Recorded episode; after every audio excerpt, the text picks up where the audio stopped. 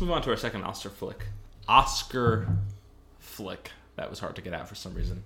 Now Um, you heard a crack and a pour. He's not drunk. He just can't talk right now. It's well, to be fair, it's the second beer. We have no food, not yet. and um, So you are I am more of a lightweight than you. That's that's fair. But And by I say more of a lightweight, I mean I'm actually a lightweight, and you are not.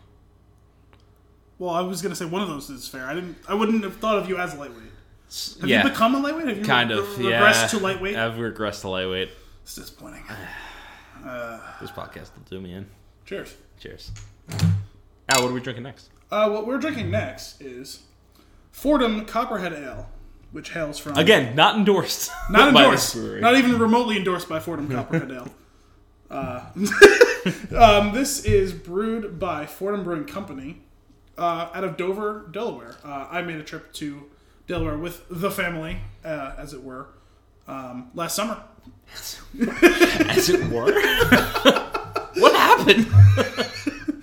Well, they got to stay there longer than I did. I had to turn around after a couple of days, but uh, yeah, this is. Uh, I picked up uh, a handful of beers while I was down there. Some of them I paid for, some of them I didn't. Use your imagination. It wasn't really that. Uh, yeah, no, that wasn't that interesting. But go ahead. uh, yeah, this is a uh, amber ale, five percent alcohol by volume. Um, I always enjoy this on alcohols. It has a fun little blurb. I'm going to read it to you. This is the snake you want on your plane. Stop. Did I even say that? Uh, I did not make that up. I'm not that clever. I'm clever. I'm not that clever. Damn. Like its namesake, the Copperhead Snake, this beer is relaxed and unassuming. At five, I read it right. Uh, yeah, I know. I, I believe you. It's just. At five percent alcohol by volume, Copperhead Ale is noted for its caramel coloration and a slight bite when agitated. What the hell? So, Question Did we agitate it? Is yours agitated?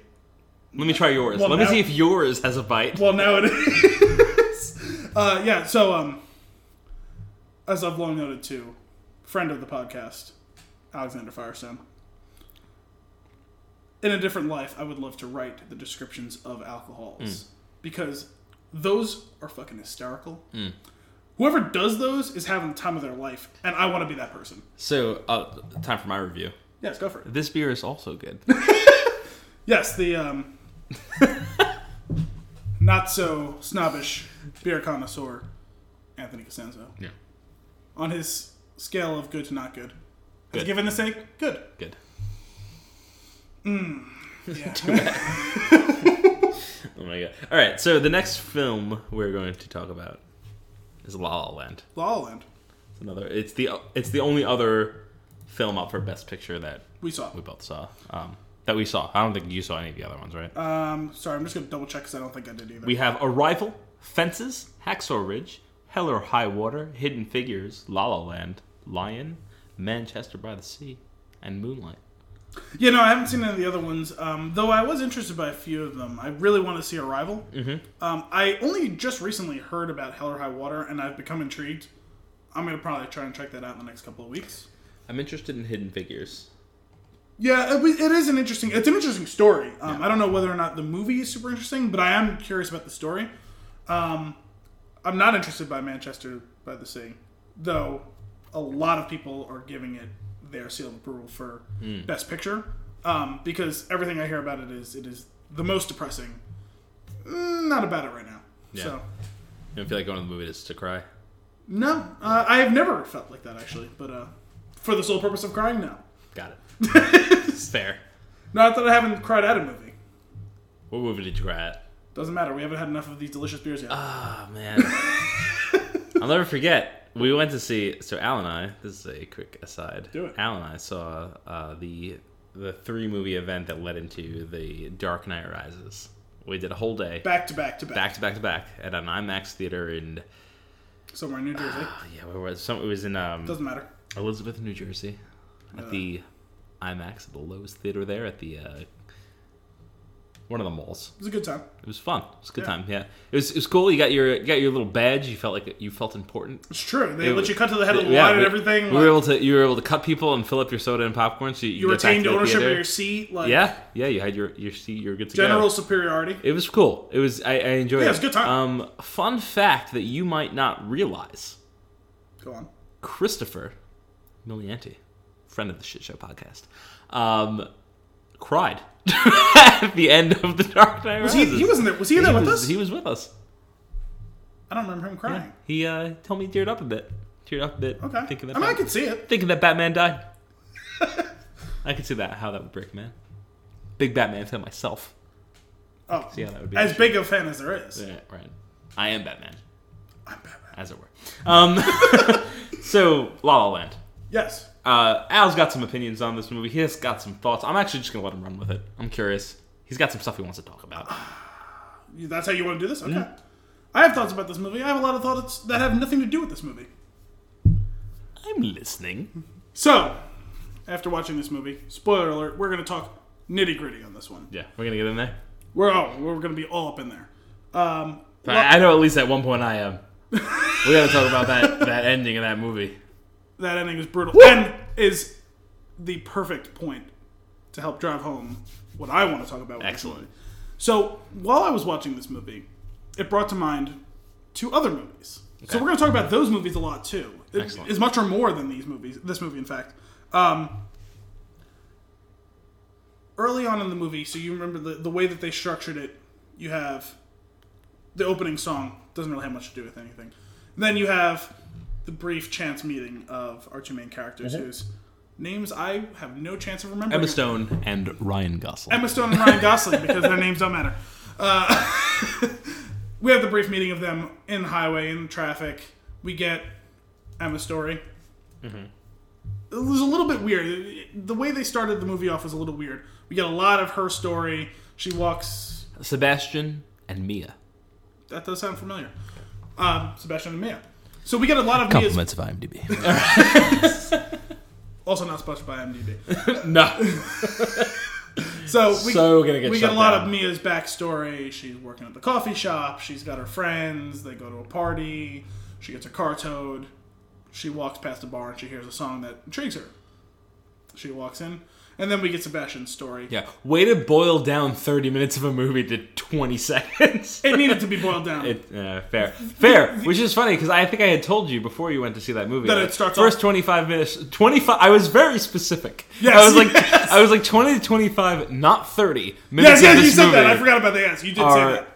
it- I was like, oh boy, is It's this that slow. It's movie? like- is this that movie that's nominated for Best Picture that I completely disagree with? That Because was the way like, cut like, here First we of all, go. The the the uh, maybe I wasn't paying close enough to the trailers, but like, I thought this movie was taking place in the 1950s. oh, that was confusing. Yeah, right. Yeah. Um, Um, thankfully, I'm- I'm it still was not modern. No, I mean it happened. They had iPhones. They did, but It's not Archer. it's not. It's it's weird though. No, right? no, it all happens in real time. And maybe like somebody that's more more equipped to talk about movies than us might be able to explain that. No, despite Deeper having an anachronistic feel early on, no, it, it happened more or less now. Yeah. But the trailers did But, not like, the- make it seem like that was going to be the case. Like he, I guess like he was kind of old school with was. his with his, with his love of She jazz, his Prius. old car, his his like his whole grip on the past that he had.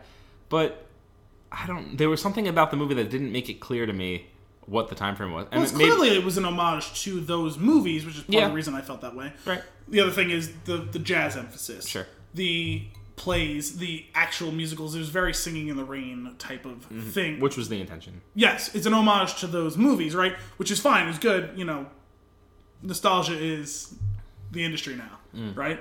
Um, The feels, the, the, feels, as the kids say. the the member berries, if you will, The what? the member berries. Oh, the you don't watch one? South Park. Oh Jesus! I was like, thought this was something that I don't know yet.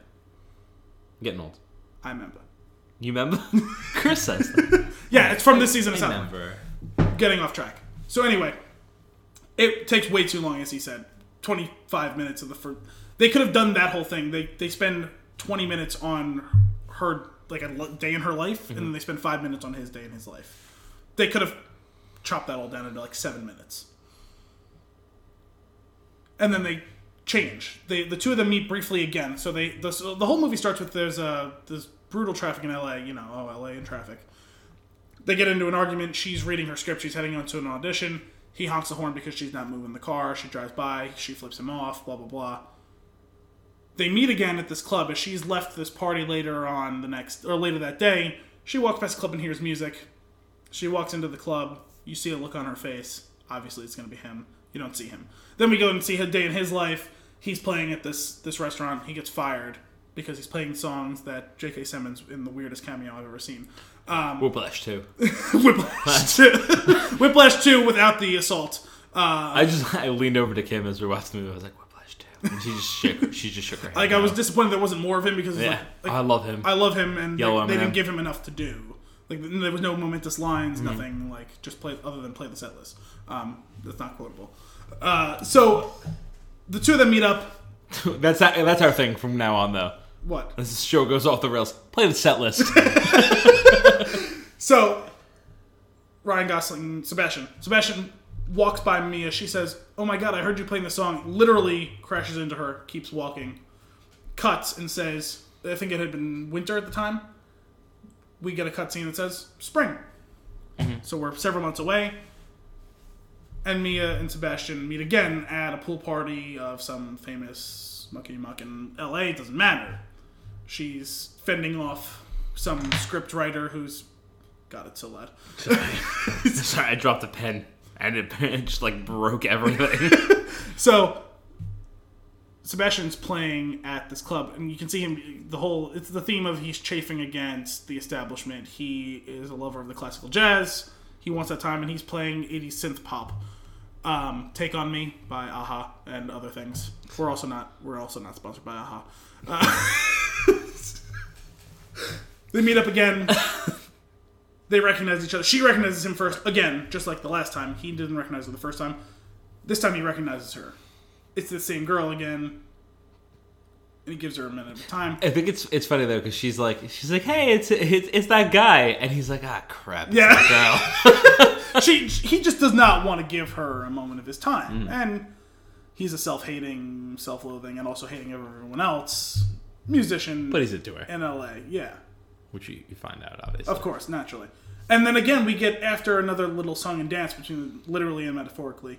Um, it is a musical. That's pretty funny. I like that. So again, we jump forward. It's summer, and we see them again. And so there's this whole theme of even in this place as big as LA, with how 60 million people in the greater LA area or whatever stupid number it is, it's this theme of these two people who are connected in whatever way, meeting, separating, meeting. That it's their destiny to continue meeting, and we see that harshly shown to us in the first 45 minutes of the movie through a couple of seasons the year. They meet, they connect, they separate, and they're destined to meet again. And it reminded me of a movie because the quote is literally there. The movie Cloud Atlas, which I mentioned earlier in the uh, unintentionally, This is going to be reoccurring. Thing. unintentionally the Cloud Atlas is Cloud Atlas is Al's favorite movie. it's one of my favorite movies, top three for sure. Um, unintentionally, as we continue to meet, separate, and then meet again with Cloud Atlas. I mean, um, as Mia and Sebastian meet, separate, and then meet again because it's destiny. And there's a line from the movie. Robert Frobisher says, "I dreamed of us meeting each other in multiple lives. We meet, we're connected, we separate, and in the next life we meet again." Hashtag Soylent Green is people. Hashtag Soylent Green is people. For those of you who don't know that reference, That, that, that's for us. I was gonna say fuck you and look it up. Oh my god.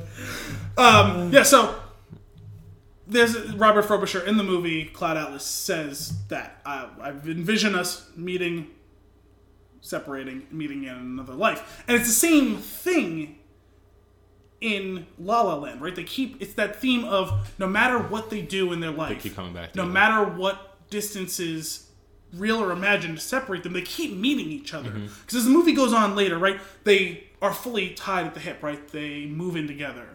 They're chasing their dreams together. They love each other.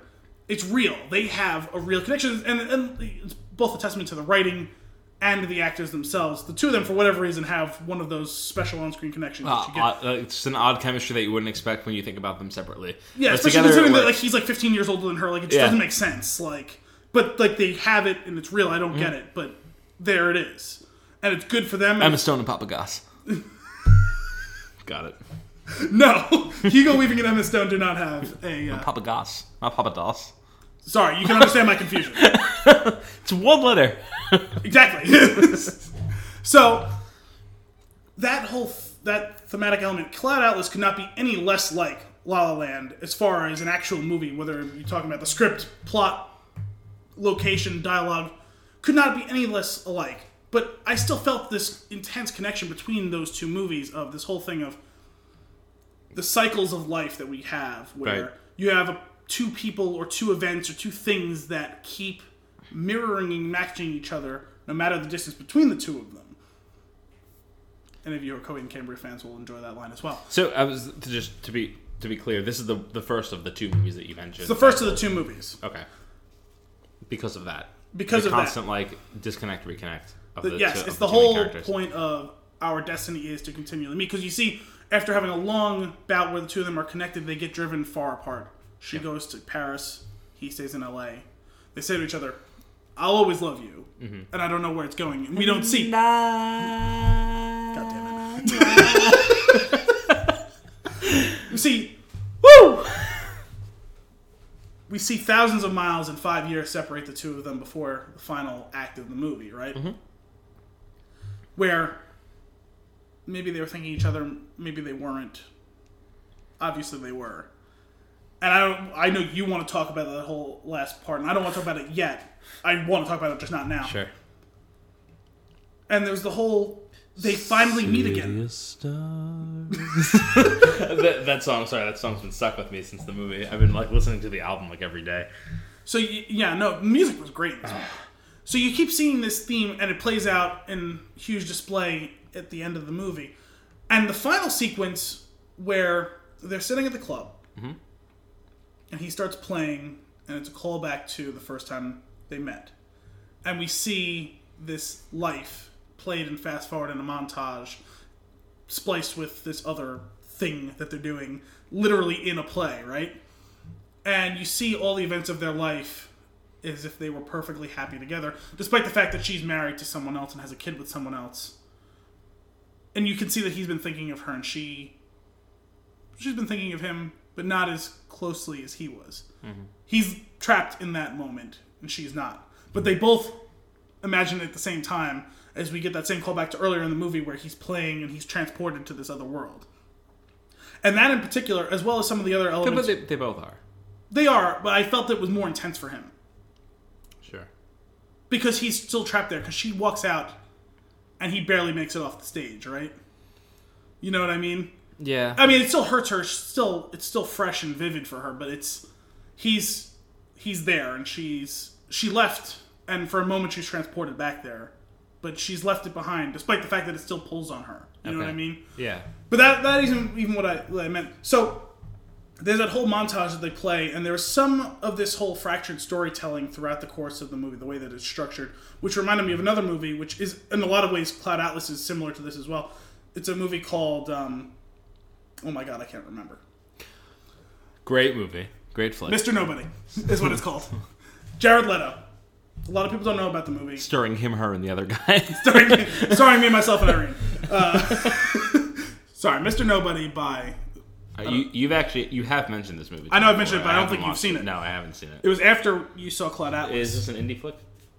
Yes. Okay. Uh, that that term kind of doesn't have the same.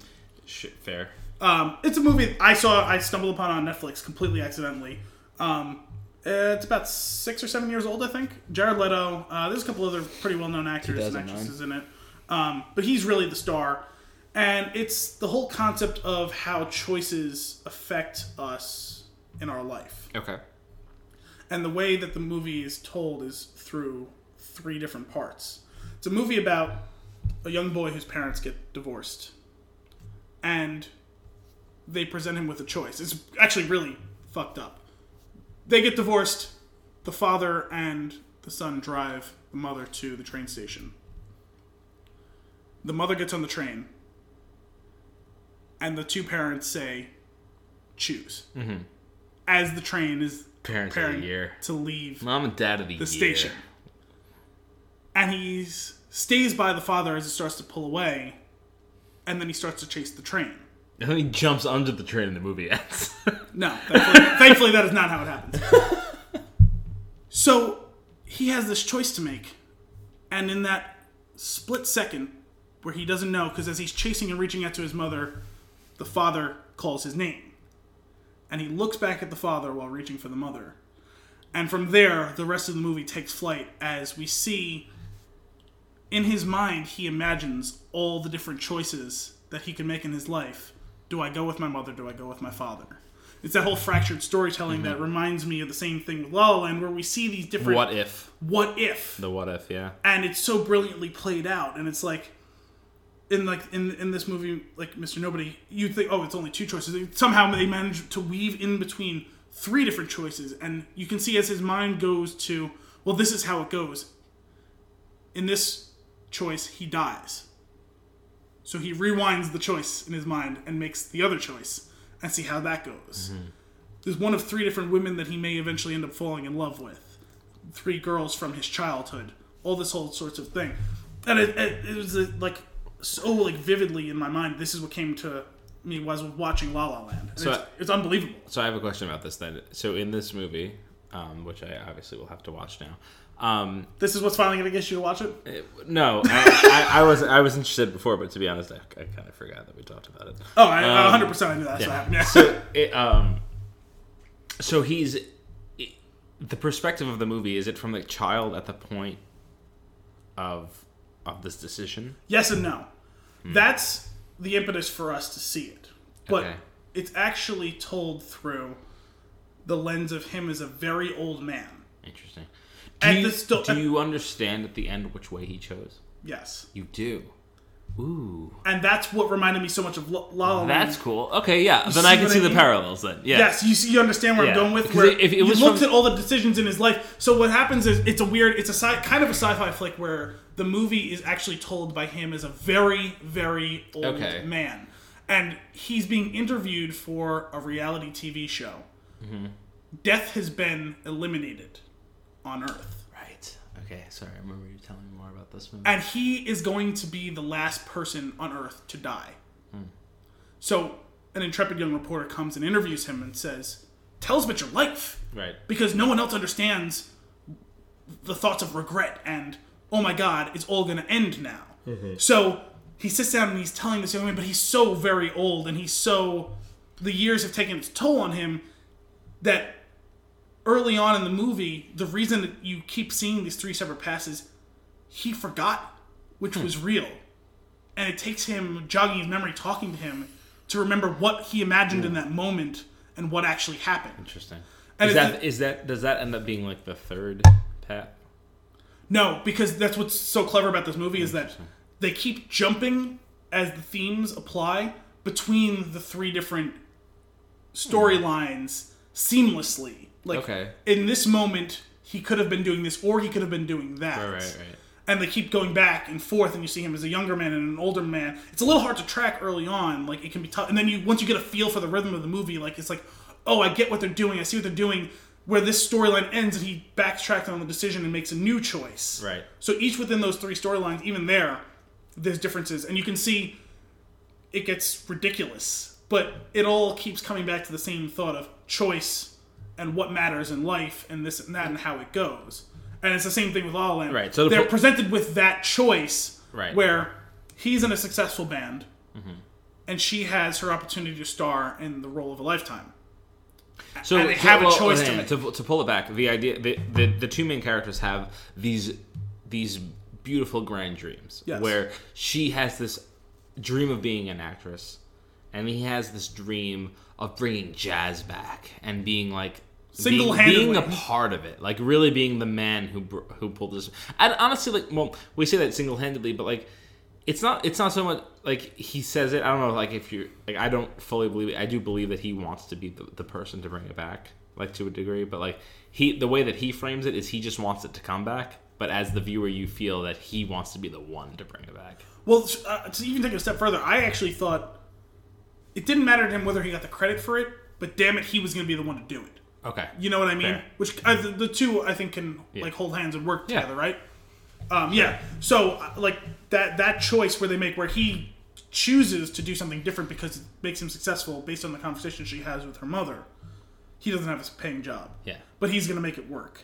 and he goes and does something that is jazz adjacent, but it's not, and he kind of hates himself at first, but then it ends up being fun, so he does it, and she sticks to her ideals, and it doesn't work for her at first, right? She does her one woman show, mm-hmm. and no one shows up, despite her pouring every fiber of her being into it. Mm-hmm.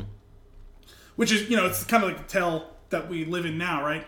Do you stick to your guns It's- and, and- do your and art, or do you sell out? That's funny because the the way that like the movie is framed, it's it's unless you're paying close attention, you don't you don't get you don't pick up on the fact that she poured everything into it, right? Yes. Like you, It is a little subtly handed they, to you, right? They frame it as he's giving up his dream to push hers forward, yes. right? As he he um he joins this band that he's not he's kind of eh, Yeah, like- about joining to begin with, John Legend's dragging him through. Right, and he he does it, and he does find like he does find what he likes about it, but deep deep down, you know that his this is not satisfying for him. Even though he pretends otherwise. But and they, I feel like during that, I think part, he fools himself. Yeah, and during that point of the movie, they focus on like they focus more. I feel like on like he's doing this for her, but they don't they don't touch. I feel like they don't like really they put the lens on her as much. Where if you really Until it all comes crashing down. you know that like yeah like like that's like like this. She really wants this. Yes, yeah, Yeah. they do. A, it's very subtle with her how much this means to her because it Yeah. not She wants to be the big movie star, Well, and I think- and she goes and does this other thing because it's more artistically relevant to Yeah, her. and it, it, what's cool about it too is like it's done in two separate ways. One is like the between like the dialogue and what's like super present on screen. Yes. is him giving up on his stuff to push her forward, but through a lot of like imagery and scene work, you see how much she's putting into yeah, what it's she's the, doing. It's the quiet moments. Her not saying anything, not talking to anyone. She's just scribbling on her notepad. yeah. she's just doing Or like the, it's just like all the all of the items like s- s- like strewn across the floor. Right? Yes, like, right. like she's like working on this whole. there's files here. There's pictures there. Yeah. There's there's sheet music there, Mm-hmm. right? Like it's it's it's that whole thing. It, it is like a testament to the understated like part of it, right? Like it's how she's subtly doing her work, and it's in the quiet moments, underscored by they're playing his like weird jazz pop synth thing that they're doing, and it's fun and it's loud, and she goes and she's like she, she loves it but she knows he doesn't, even though he's telling and showing otherwise. Like she knows he doesn't love it. She knows that maybe he likes it, but mm-hmm. It might be killing him inside, even though he keeps saying otherwise and acting otherwise, right? Like that's why I said I think he fools himself even. Like, oh no, like this is fun. Like I'm having fun. Like we're making money. It's great. Like mm-hmm. it's whatever, you know. But he's so passionate earlier in the movie about the real experience and opening this club Right. that there's no way he could really be on board, right? It's it's it's deep. Right? Yeah. Yeah. What? So okay, so to to pull it to pull it all together, like if you haven't seen it and you're somehow still listening, uh, so at the end of the movie, um, she walks into this club with her husband. You find you get this glimpse. She has she has a child. She has a husband. She They- is the successful she, star. Yeah, she succeeded. She she got what presumably what she, She always wanted. wanted, yes. She always wanted to be this star. She always wanted to be this actress, right? And she got that. And she has this, you know, she has this this from an outside perspective, full life, right? They do she the has, they do the callback too, right? To early in the movie, she's working at a coffee stop. The yeah, coffee yeah. shop. Oh, oh, what a that was a great I know. scene. Such even though even though it's a little bit cliche, it yeah, was also perfect. It was, it was perfect. because she's working at the coffee shop and you see an actress walking, but you see the back Right. of her head. It doesn't matter who she is. It doesn't, She's right. Angelina Jolie. She's any famous actress that everyone knows immediately, and she's working on a Hollywood set. And the woman walks in, and they, the manager says, "Oh, we're gonna give you your drink for free," and she says, "No, no, I insist." Yeah. And then five years later, when she's the famous star she always wanted to be, we see a BMW pull up to the set. We see a woman walk out, and we see the woman walk in to buy a coffee. You see the back of her head, and you know it's her, but you don't see her face Yeah. again. And she does the same thing. It's the role, role So reversal between the girl behind the counter and the girl in front. Yeah, she's That gotten to almost- that not, point. Well, it's not reversal, but yeah, she, got, to, the point. that we've now seen the other side of the mirror that It's she was this- looking at. Yeah, like ah, it's so cool. It was And it's further it was driving cool home that whole circular thing that Yeah. I'm talking about. Oh, yeah. Cloud Atlas and Mr. For Nobody, sure. like how our destinies keep meeting in the places where we, they're designed to. So yeah, so she so she has this this life that that she's been from the beginning of the movie that she's wanted. That you understand that this is what she wants. She wants to be, or like this is what she advocates that she wants. Yes. She wants to be this this star. She wants to be a movie star, This is what we see, and this is what we're told. and she she has a wife. Uh, she, sorry, wow, that was weird. She has a she has a kid. She has a husband. They she gets home. She's like, you know she she greets her child. She they have this this cute moment together. She gets in the car with her. And she's happy. She's happy. She's got a husband she seems- loves? She seems super happy. She doesn't look like she's putting. You're not though. You're not happy. You're not happy, no. As a viewer of the movie, you're like, no. But she's so happy. no, and and you almost. I feel. I don't know about you. I feel in that moment like you're like, you did this. Like you like you feel like you you're so mad at her. Because he tells her, "You have to do this." Right. And she knows she has to do this. Right. But she needed him to be. She did love him so much. That Yeah. She needed him to tell her. Right. You need to do this. So so she did it. So she does it. So she yeah. So she does it, and she so her and her husband they're going to some dinner or something. I don't even remember what. And They're- honestly, it's it's, just not, date night. It's not important. They were going They're out. going out to dinner. They're stuck in LA traffic again, which brings you back to the beginning of the movie. Here's your circle that Al's talking Yes. about. They get off the. She's like, hey, why don't we just get off right here and go grab something to eat? Oh no, they were going. They were going to see a show with friends, Okay. And they were never. They bailed. gonna- They bailed on their friends. they bailed on the friends because the traffic was so Right. bad. They're sitting and stuck in the traffic, just like Right. at the beginning of the movie. Mm-hmm. Yes. Okay, so she she suggests like let's bail out. You know, let's let's go grab some dinner. Yes. They go. They exit the highway. They go get their dinner. They they come upon this. They they hear this jazz music playing from from wherever, like from like from this hole in the wall, basically. That's downstairs in the den. Yeah, one of It's, like, those really cool. underground little yeah, clubs. Like, very like very like New York City like style. Like it's just like it's off to the side. Like you only know about it if, if someone's told you type of deal. But like he they hear the music as they're walking down the street, and um they uh so she they, they start going towards it and even at that moment even though you don't like you know as the viewer what's about to happen it's not it's not it's not a secret Yes. you know what's going on. You know that she's gonna go in there and it's gonna be it's gonna be sebastian's club. Like it's gonna be this whole thing that he got there. Now Chicken on a stick, chicken on a stick. Actually called seb's.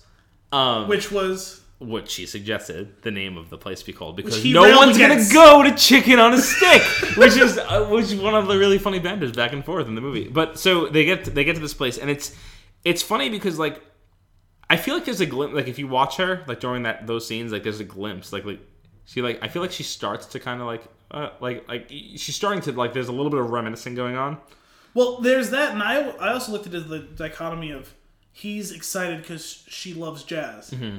but but why does she loves jazz because of him She loves jazz because of Sebastian. Because at the beginning of the movie, she tells him, despite his like absolute fervent love for jazz, that she hates jazz. Right. And he opens her to the world of possibility, and she loves jazz, and that's where she leaves him. And she's Paris is great. They have great jazz there, and you love jazz. And she says, "Yes, I do."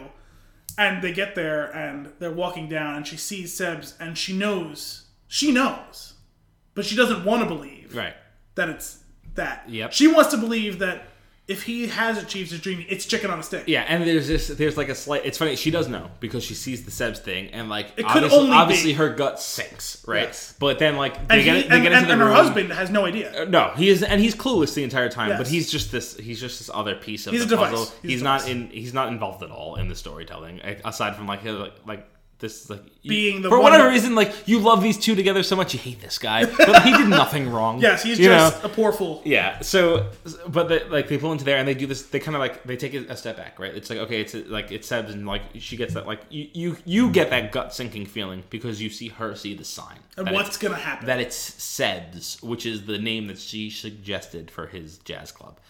Uh, you know what's gonna happen, but then they get to it and it's it's this young guy that's playing the piano and he's like he's like really he's crushing it. Yeah, and it's, it's the whole it's the whole young. Ah. it's like the whole young It's crew. so good. There's like a five piece Yeah. band, and Yeah, like it's- it's- all these like these these a couple of guys and girls, and like they're playing and they're killing it. and It's like, jazz brought back. Yes, and he- it's it's the picture he had in his mind. Right, and he comes on stage afterwards. Like so she's like she's seeing it and she's seeing Jazz come back and he he comes on stage and he applauds the guy Sebastian. playing the piano. Sebastian comes on stage, applauds the guy playing playing the piano. He's eventually gonna get behind it and do a little ditty of his own. But in that moment you're like, he did it.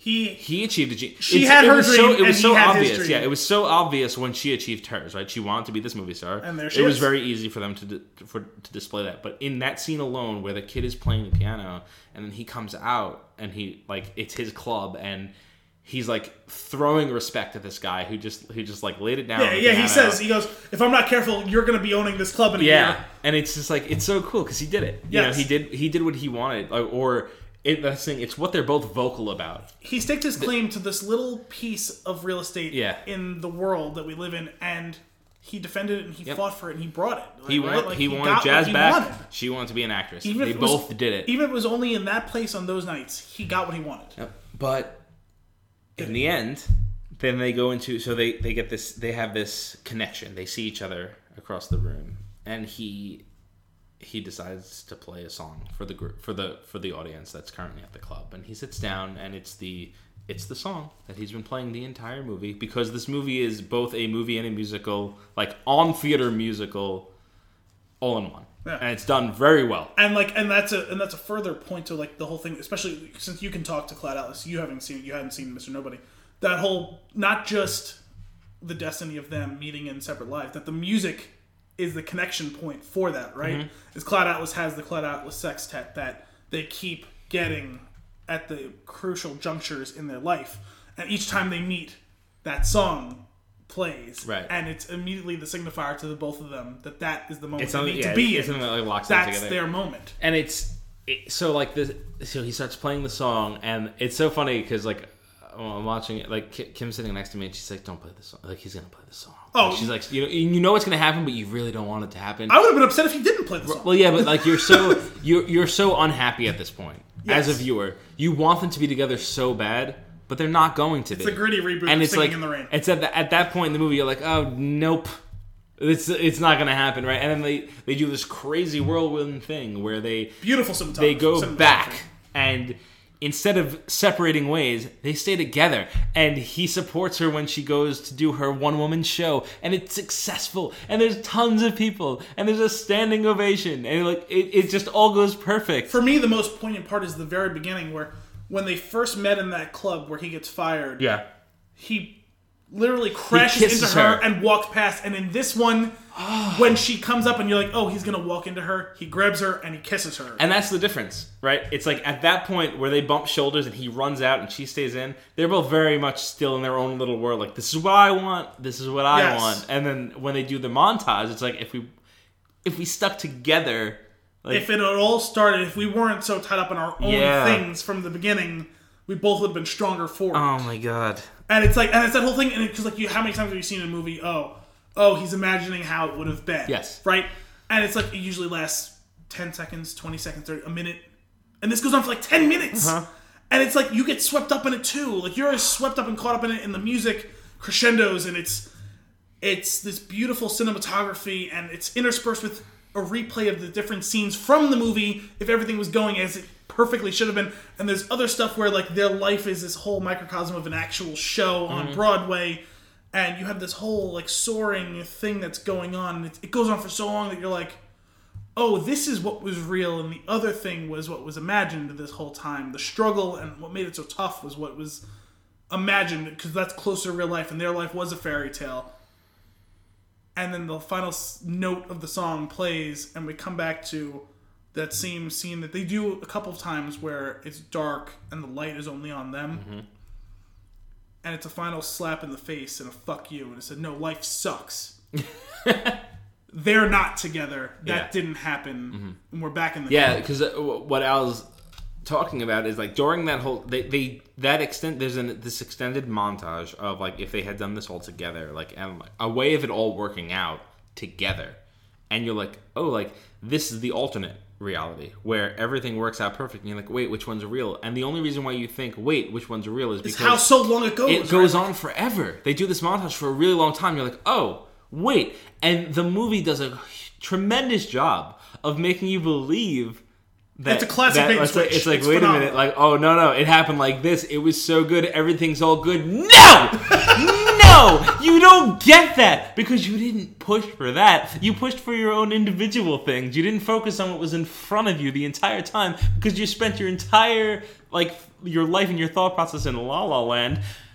Bringing it back. Um, Oh, he said the yeah, name he of the said movie. the name of. But like, they, ah, they were too busy like getting stuck in La La Land, thinking of like their own dreams Yes. And what like they wanted, not to realize what was it like right in front of them, Yes. right? And that they had each other, and they were each pushing each other's dream forward, even if they were sacrificing their own their own stuff, like for the other person. Yeah, because there was the whole thing when they get into that fight where it's like they get into the fight and he lashes back. Like 'cause she she says to him, "You don't believe in this. This isn't what you love. It's fine that you're doing it, but it's got to end. Yeah. Otherwise, you're never going to get what you wanted." And he lashes back, and it's like Yeah. he gets he he says the thing. He's like you can see it coming. He's like he's going to say the thing that you can't unsay, and he does. But he still lives up to it because, like, she gets the call, she leaves, she goes back home, Right. home, home, where her parents are in, uh, was it Nevada, and Colorado. it was no, I thought it was Colorado, but she says Nevada. It's Boulder City, not Boulder. I was ah, confused by that too. yeah, so she goes home and he gets a phone call and it's like, "Who the hell's calling me?" And she's like, "I'm calling for Mia," and it's like, "She's not here. I don't think she's coming back." And it's the audition for the role after all the Right. failures and the little roles that she was going for, and she thinks she's going to go do well, and she gets a call back, and she gets about eight seconds on screen, and they basically tell her to leave, and it's like she gets the role, she gets the opportunity to get the role, like the one role that she needed, and he, they get into this huge blowout fight, and she, he goes and you're gonna go, and she's crying, and she's like, I'm not gonna do it. And he does the thing where he honks the horn for a long time, which he had done So funny. when they first started dating yeah. and everything is happy go lucky and he's like you're going to that fucking interview. Like you're doing it. Yeah. and she's like no i'm not. Maybe i'm no good. And he goes maybe well fuck that. Like you're Yeah. you're going. You're gonna do it. And you're gonna win and i'm gonna be here tomorrow morning to do it like i'm gonna here be here to pick you up and drive you home if you're about it like you'll be there and if not How funny was that scene too? Wait, he starts to pull. He's like, "All right, she's not here." And he starts to pull away in the car, and she's, she's running down dead. the She's like running down the street with coffee. But uh, one of the things I love about that, the whole thing, it's like one of the scenes is after after the whole horn honking thing. Right? Mm-hmm. He, he honks the horn. That's a thing that's that reoccurs throughout the movie. He holds the horn down until he gets her attention, or until she comes and stops him. And she's like, "How did you know where I live?" And he's like, "The house in front of the library." I, I love that because there's definitely like he definitely like went in front of other libraries i didn't even think about that that's good yeah, yeah. for a really long time, and like it just didn't work out. Yeah, because it's perfect because they, they're just kind of sitting there in the like in the dining room or whatever. Yeah. Like it's not a specific time that would like necessarily lend itself to the Right. dramatic entrance. So yeah, I could see how that was going. I didn't think about that at the time, but I could see that being like what happened there. That's funny. Like I didn't thought about that. yeah. Movie really punches you in the gut. I know because like you were like, oh, it's that movie that's like, oh, it's all happy. The movie and ends it's- and the credits roll, and you want to dance and cry. That's-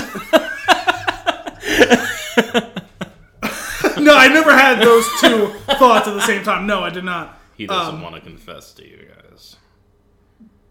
Well, no.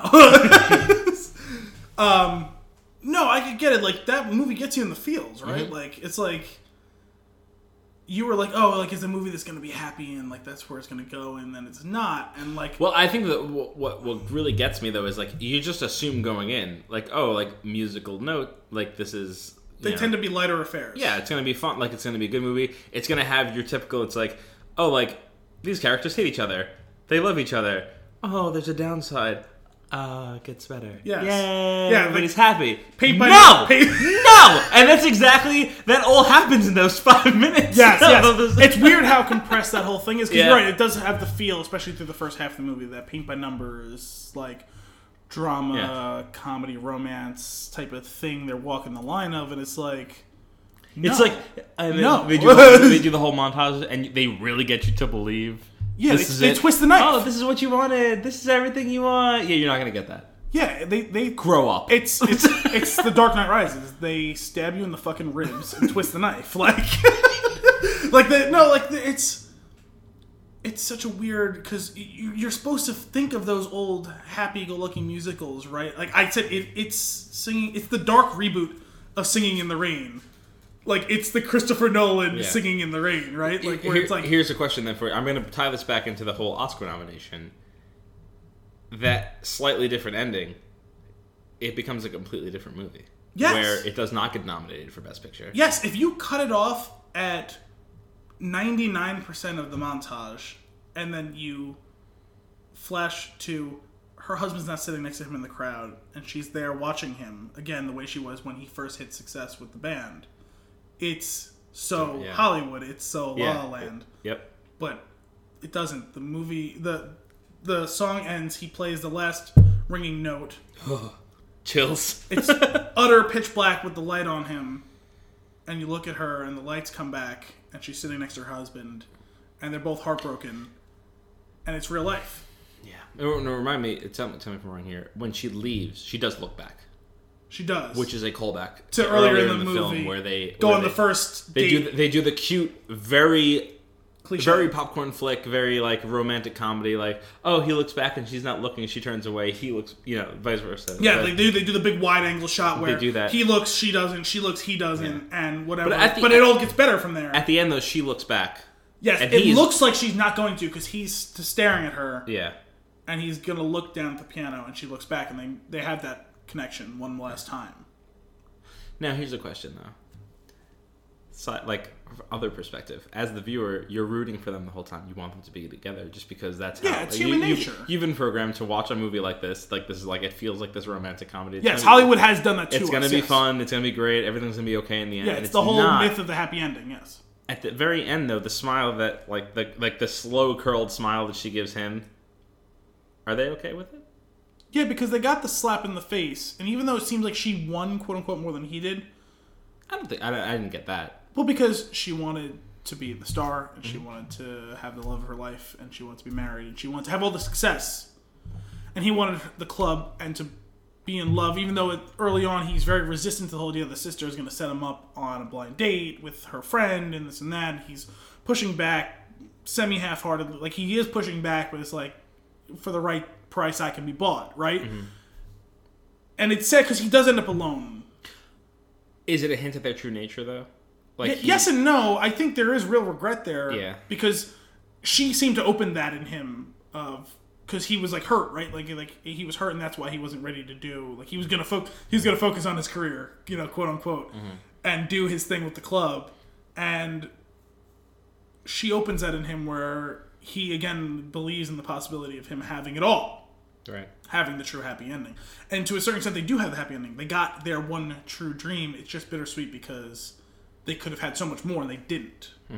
Even though there is some of the Mm-hmm. This self, is what you wanted. there is That's this, how that's how the movie hits you. Right? This is what you wanted, and you got it. like there was that there is that bit of self sacrifice where she's gonna focus on the one man show and watch his shows, and he's gonna drive to Nevada to find her, right? But they had to be dragged to that point, hmm. right? They didn't jump into it whole, even though like because the whole fight starts with her pushing him, but she's not doing it the right way, right? She's pushing him. This isn't what you want.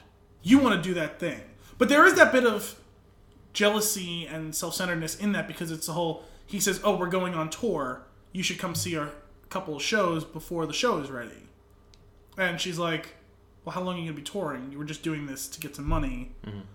And he's like well i'm going to tour for like a year and then we're going to record and then i'm going to tour and she gets resentful of that like she's like she hides it behind you got to do uh, your thing for your dream but there is some selfishness in there I, I don't know. So like she, you say she gets resentful, and I think it's the way that it's portrayed, and I think it's like it, it's like it kind of is how it how it can be. Like he's, he- she never asked him to to give up on his self, on himself to do those things, which he, he did at that point do. Like he was giving up on his dreams to push us forward, but she never like he, in a way like he like he's like it's like it's almost like don't you realize like i'm giving this up for you Yes. and like it's the whole i didn't ask you to do that and Yes. it's like and and the montage shows you that they could have had both Definitely. if they communicated and they didn't yes it's, it's, not ah, it's not so it's not frustrating I don't, I don't want to imply that it's all on her because Right. it's just as much on him because he took what he overheard from the conversation with her and her mother that he had to go and get a big boy job Right. and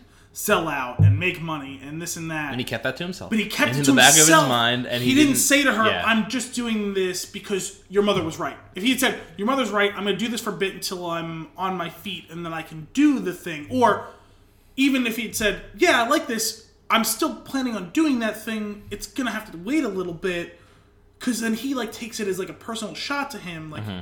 which I think he could sense herself, like her, like the, like I said, the jealousy of him going to be on the road for so long, even though he he surprises her and he comes back in the middle of his tour. He comes back to surprise her and make the dinner for her, and she's upset that he's going to be gone again, and well, he he takes it reflexively and says like, "No, fuck you. Like I did this for you, even though you didn't ask it, and this and that. Even though He well, he's convincing himself, right, but he does, he doesn't actually like say those things, but he implies it heavily. yeah, like with his his actions. Yeah, the, the way he body s- language. the way he snaps and yells, like Right. Mm-hmm. like he's convincing himself as much as he's convincing her. Because that's what I'm saying. He's been fooling himself the whole time. If he had been honest with her and be like, "Listen, like yeah, I, I do hate it, but I have to do it. Like I can never make my dream happen if I don't do this first. But because he's too selfish himself to say that, it all falls apart. So the the fan kicked off again. I Yes. think it's one of our computer fans, and it, it threw me for a loop. Yeah, I, I keep like- thinking it's the like the feedback, and it's not. yeah, it's not at all. Um, but yeah, so okay, so overall, Overall, it, I mean, like the movie was great. movies up for best picture. Do you agree or disagree? Absolutely. I agree. like of the two that I saw, I would wholeheartedly get behind this one to to win it. Yeah, It's it's that good. Yeah. I, I, I I'm definitely behind it. I think it de- definitely deserves the nomination. And it's like not um, true to like the type of movie that I would necessarily go out of my way to see. Right. Like I'm not a not that I have a problem with musicals. That's not like like Yeah, my that's not what I'm gonna go go-to. to. Like that's fair. I I loved it. It was great. And you, all right. So in a in a pick between the two that we've seen, do you pick La La Land? yeah, no, definitely going away. It's just it's a very different movie. Oh, could not have been It's because it, it seems like it's funny because they, they both they both seem like a certain type of movie from from the way like you know like from their poster to their trailer like okay like this is the this is the action war movie with the sad parts and the happy parts and like it maybe it's not all good at the end and like oh this is gonna be the romantic comedy but like both of them romantic comedy musical but like it both of them throw a big wrench into the works. Yeah. So what about you? Which one would you pick over the two? um I think La La Land Yeah. uh I think it I don't. think it's I think it. I, I think it. It would win. If it was the two of them, head to head, I think La La Land would win. You can kind of see it coming because La La Land's nominated for like 15 things. Like, Yeah, it's just I I don't know. There's. It's something. It's very. I, I find it very new. I find it very different, like the way that they approach. even it. though it's like a Tales all the yeah, time. it's so weird, right? It, it- it's it's very cool, but like Hacksaw Ridge is. It is what it is. It's just the same. It's it is that same type of. It is. It's a little stale. That concept, like the type Well, of. we've been making movies generic- about this war for 75 years. Yeah, But exactly. And it, it, granted, the storytelling is fantastic. I, I'm not knocking the movie at all. I do believe that it deserves the nomina- uh, nomination yes. for best picture. And I it think is a little that- different because it's the, the real story. It's Sure. the true story. It's based on what things that actually happened. So you can deal with that staleness because we're getting something new in it. Right. The vehicle for it is obviously something we know, Mm-hmm. but it is a very specific, poignant story that we've never heard before and we want to hear. Yeah. But that, yeah, and all that. Like I said, though, like, like there's just something. There's something special about La La Land. And it was one of those ones where, like, I usually have a problem when Oscar season comes around and these movies get nominated, and I'm like, I do my best to see as many of them as possible. Yeah. And I usually, I know you're the big Oscar. I start to like, get overly judgy of like, okay, why is this movie up for best picture? Some of them, yeah, I totally get that. Yeah. And like I feel that way that way too with some of these things. Like, and I haven't seen enough to speak to. Like, you can see bits of it in some of these. Like this year may be less offensive than other years. Mm-hmm. You can get why all these are nominated, even if you haven't seen just the stuff that you hear about it. Like you get it. Yep. Like you know, like oh, like that's the type of movie that's like totally gonna be there. Where like everyone loves this movie. Like I want to see this movie because everyone loves this movie Yeah. so much. Like and that uh, yeah like uh, in previous years, years and like the one that one of the that like sticks out so much to me is is just the fact that like the fact that gravity was up bothers me like i do not think that that movie was deserving i think that it got a lot of hype and this is this I can understand why he was nominated and why they were nominated for cinematography and stuff like that. sure but I don't understand why the movie itself. Right. I, I'm on board with that. Okay. I remember when I saw the movie, I had no inclination it was going to be nominated at all. yeah like there's, alone win. it, it's funny it's like you watch a movie like that and it's like oh sure there are some special things happening here like Yes. there- these, these are like there's there's some Or it's that got that stand out artsy quality But- that's it's not just a movie; it's art. Right. Like- and then there's like, I don't know, there's a movie like La La Land that there's sure like the, the underlying tone is is what you like. It starts off as you expect, and sure like they another classic thing is to throw you for a loop at the end and give you a a twist, Yeah. which is what which is how it ends. Mm-hmm. It is a twist. It's a twist from the generic romantic comedy musical style. But it's not offensive that it's, a not. twist like that. No. like, and it's not like it doesn't feel shoehorned in at all. No, and it's it. I just thought that like there's there's something there is something about the movie that stands out that makes it unique, and you do have to see it. I feel like to understand it. Yeah. it's not. Well, it, it's- it can't. a- it can't be explained to you without watching it. I would say, and unlike a lot of these movies that end up in the quote unquote happy ending, they got the ending they deserved.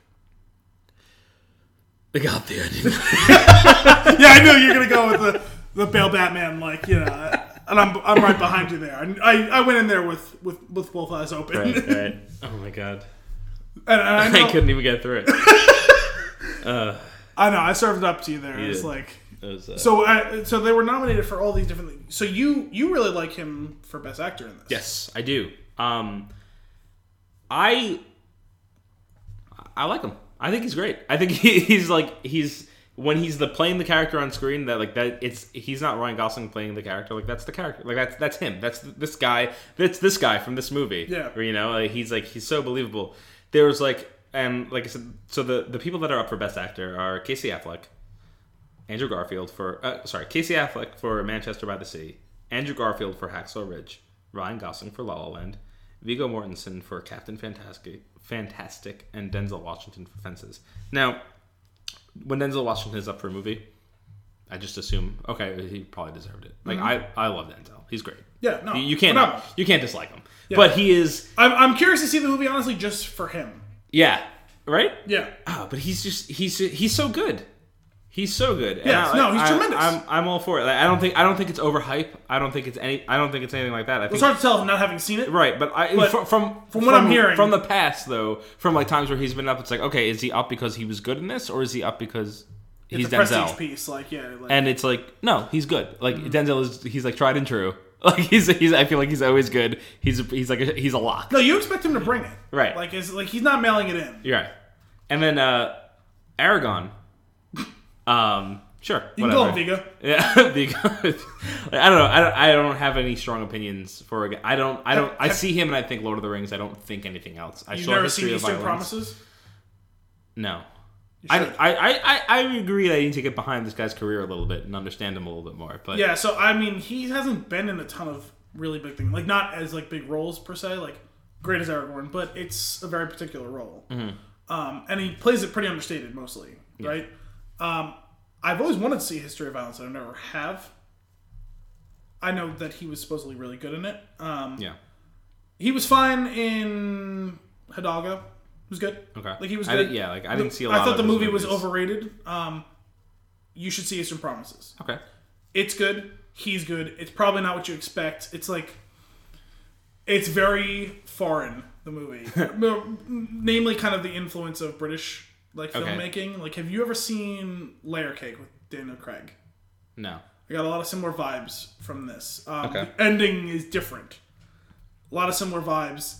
He's really good in it. Um, and it's a good movie. It's it's worth a watch. It's dark, but it's So- like it's not gonna like drag you down. Yeah, so like I, I'm- I'm not gonna be for or against. Like Denzel Washington is up for fences, and I just assume that that's probably right. Yeah. You know, No, I think that's um, right. I, from what I'm hearing about Viggo and that he des- he's deserving He is for sure. Okay, Um, Casey's gonna win it though. Casey Affleck's gonna win. you think so? I don't think there's a question. Like if you hear the way people are talking about it, he's gonna win. I didn't see it. He's supposedly really good. I have really no desire to see it because I don't want to be depressed for two hours. I get I get from from like the hype and whatnot. I assume that he like that he's like the pick, but I I wouldn't be surprised if he doesn't.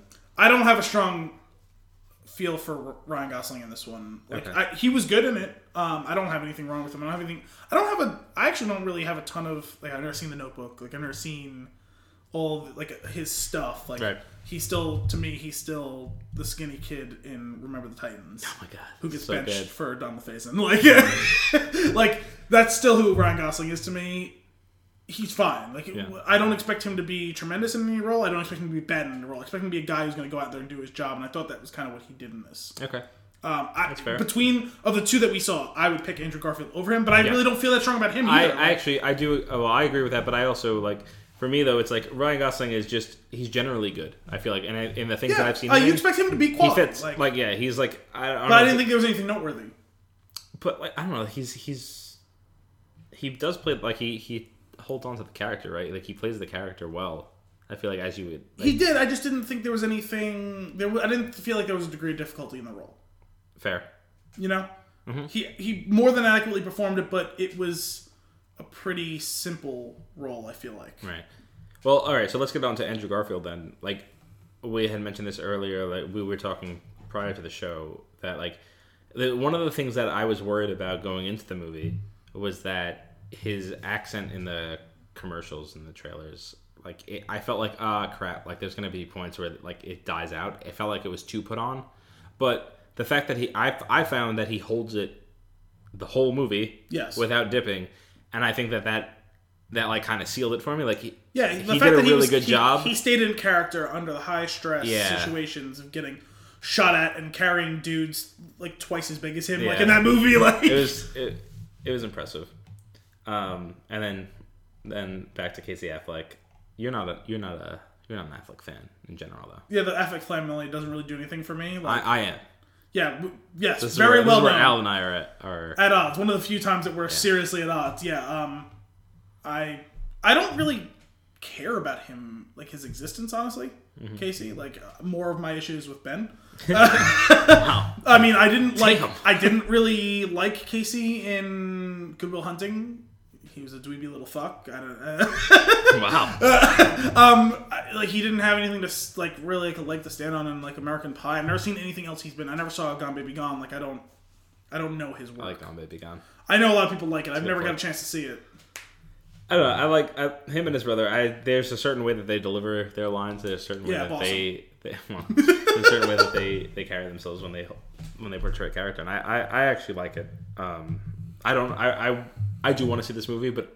I'll probably see like you said, like- this is a movie that I know that I need to be in the mood to be like depressed afterwards. Like, You have to be not- ready, which for is a the- weird thing to say. You have to be ready for the consequences. Yeah, it's not going to be. It, it's not. This is not a feel good movie. like watch this and then go to bed. Right. Oh God. Forever. No, I meant like it's gonna ruin the rest of your day. Right, so yeah. like go in. This is a nighttime like, movie. like co- commit to falling asleep 15 minutes later because Yeah. like you want to just purge yourself. You this don't. for You don't rest carry with this with you for the rest of the day. Like watch the movie, take a couple shots of whiskey and go to sleep. So, we didn't touch on Best Actress, and unfortunately, it's because I think I've only seen one of the movies that one of the actresses Yeah. is. Up Well, there was for. no one from Hacksaw Ridge in it. No. Um, the women were a little bit more understated. I wish they had given. Um, I don't remember her name. Uh, the one who played his fiance. Yeah. Um, I think it's. Oh, I think her name's Teresa Palmer. Um, Okay. She wasn't given I thought she did good, but she wasn't given enough to work with to be up for it really. Like, Right. Um, I feel like she probably could have pulled it off Yeah. if because the, the movie just overall time, was yeah. just well done, just Yes. overall. Quality production. Yeah, and like and and she was great. Yeah. on screen, but she She didn't just have a didn't lot give of time. enough yeah, she Yeah. wasn't given enough to work And with. it's like unlike Hugo Weaving, also not given a lot of time, but, really pulls it up. it in when Which he he does yeah, when he's, on, screen, screen. You know he's on screen. Uh-huh. I'm upset he wasn't nominated. I would wholeheartedly. I would. like Uh, so from what I've seen so far, I agree. I would. I would definitely. Uh, I would cast my vote for him. yeah. Um, and there's no one in the supporting roles nominated from La La Land at all because the movie's just about that. Right. Right. That's, that's an interesting point. Uh, so, uh, actresses in a leading role is Isabelle Huppert from Elle. Do you do you know what Elle is? I, I don't I haven't done actually. any I'm not sure who this one. is. I didn't. Yeah, I didn't uh, check this out at all. Ruth Negga from Loving. That I've heard of, but I really don't know anything about it. Same thing. Natalie Portman, Jackie. I heard good things about her in that. Yeah. Um, I didn't see it. I kind of forgot that this was around, and now I'm a little bit more intrigued. I kind of want to see this. Yeah, um, I think that- that came out about a month or two ago. I feel like it'll be one that I end up seeing before the awards. yeah, I mean, if I get a chance to see it somehow, I will. Uh, I was interested by the movie, so I'll, I'll try and check that out at some point. Yeah. Um, and I had heard of this other movie with Meryl Streep. You know, had I known she was nominated, I would have watched this movie because it was on on the plane when I was coming back from Hawaii. My mom watched it. We should have uh, found a way to loop her into this uh, debate. Give her a Mama Bayelsi. uh, the, What are your thoughts? the bit, the bit I know about this is that she plays a woman who has a debilitating mental issue. Um, brought on, I think, because of the effects of syphilis, which yeah, it's like weird because it's like a period piece, and it's like it takes place like 60 years ago, so it's like Jeez, from the plot that I just read, that is those things are not touched on at all. it's dark. all right. Uh, this is the breakdown my mom was giving me after the uh, plane ride in which I was uh, near delirious uh, from exhaustion. But I'm I'm not misremembering that she um she had I think a debil- debilitating like mental illness come that came worked very slowly over many years that I think she got as a result of the effects of an STD. Okay. Um, and it chronicles her life and her relationship with her husband, who I believe is the one who gave her the disease. Okay. So it's an interesting, odd story, and it's very dark. Although I think probably not as depressing, surprisingly, despite what I just gave you, uh, possibly less depressing than Manchester by the Sea. Interesting. I was trying to I was trying to find hints of that in any of the plot synopsis that I could find, but I was gonna read it out. But unless, I- I of course, unless of course I'm, that'd be hilarious if you were like just totally not on point. ac- unless of course I'm accurately remembering the details of a completely different movie. I'm not inaccurately remembering the details of this movie. Uh, that was actually Elle. No. um, Emma Stone. uh, I would be more supportive of her than Ryan Gosling for that movie. Really, I'm the other way. I liked her a lot in that. Um, it's weird. I was, was thinking about while watching the movie. So like, she almost is unrecognizable from the first time I saw her on screen.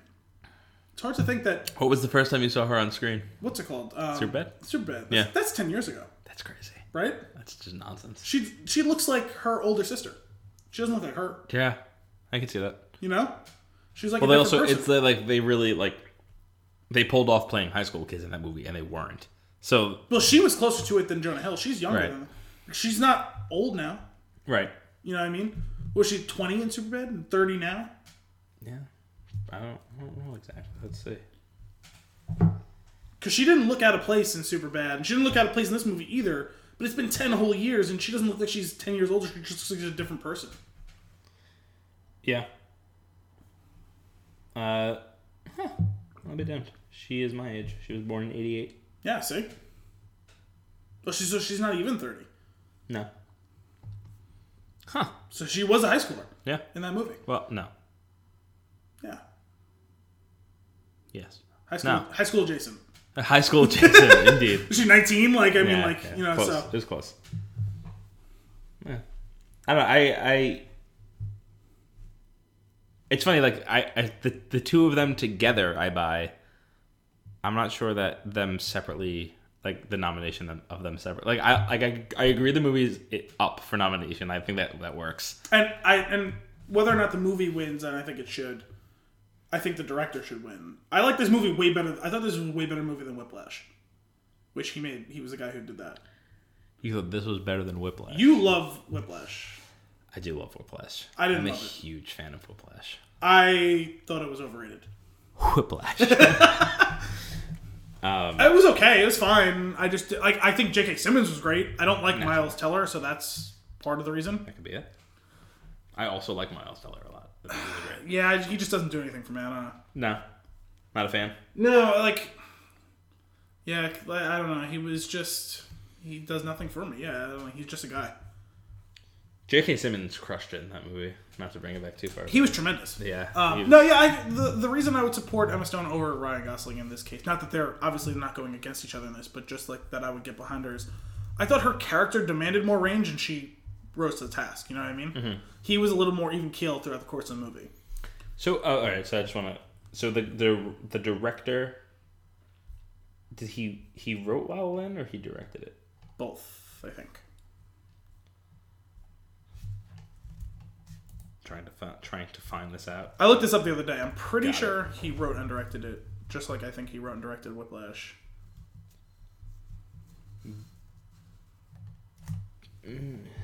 No, I don't think he directed it.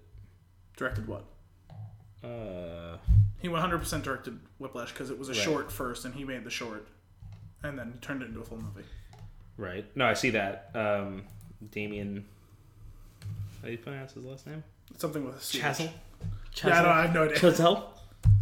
um, he's credited uh, right, uh, off the bat as the writer of La La Land, but he, um, Pretty sure he directed it. Too. yeah, he did. Yeah, he did. You're right. You're correct. I can see that now. Please, please tell me he. I, yeah, I was No, you're correct. Please don't. You're please good. don't tell me. No, you're good. You're not a liar. Misread the internet. I mean, you never know. Uh, I, but that's interesting. I actually didn't even realize that, or did I didn't know about that at all going into it. I didn't know going in. I looked it up afterwards because I was intrigued. Yeah, and that's a, that's the thing. Like, I try not to. I I don't want to like. I try not to judge too hard of the movie like beforehand based on like who did what. Yeah. Except they, they, there's a couple of things. There's a couple exceptions. M. Night One, Shyamalan. if yeah, if M Night Shyamalan's in it, I directed it. I'm not. I'm. I immediately assume that it's it's not good. Yeah, I heard bad things about Split. Um, if Christopher Nolan directed it, I immediately assume it's one of the best movies ever made. Well, when I was sitting in the theater before you and Kim came in, uh, they showed a trailer for Dunkirk. Yeah. I'm in. Oh yeah, Yeah. so in. Yes. Love that guy. Dunkirk. Yes. That, that man. No, Christopher Nolan. Yeah. the, yeah, the man Joseph Dunkirk. oh my god. All right, so to recap, Hacksaw Ridge up for Best Picture, agreed. Agreed. La La Land up for Best Picture, agreed. If you were to pick one right now, it would be La La Land. Yes. the two of us uh, in sync on that. You don't. Ryan Gosling, No, not doing it for me. you're not doing it for you. I'm all right with it. Emma Stone, Yes. doing it for you. Eh, I.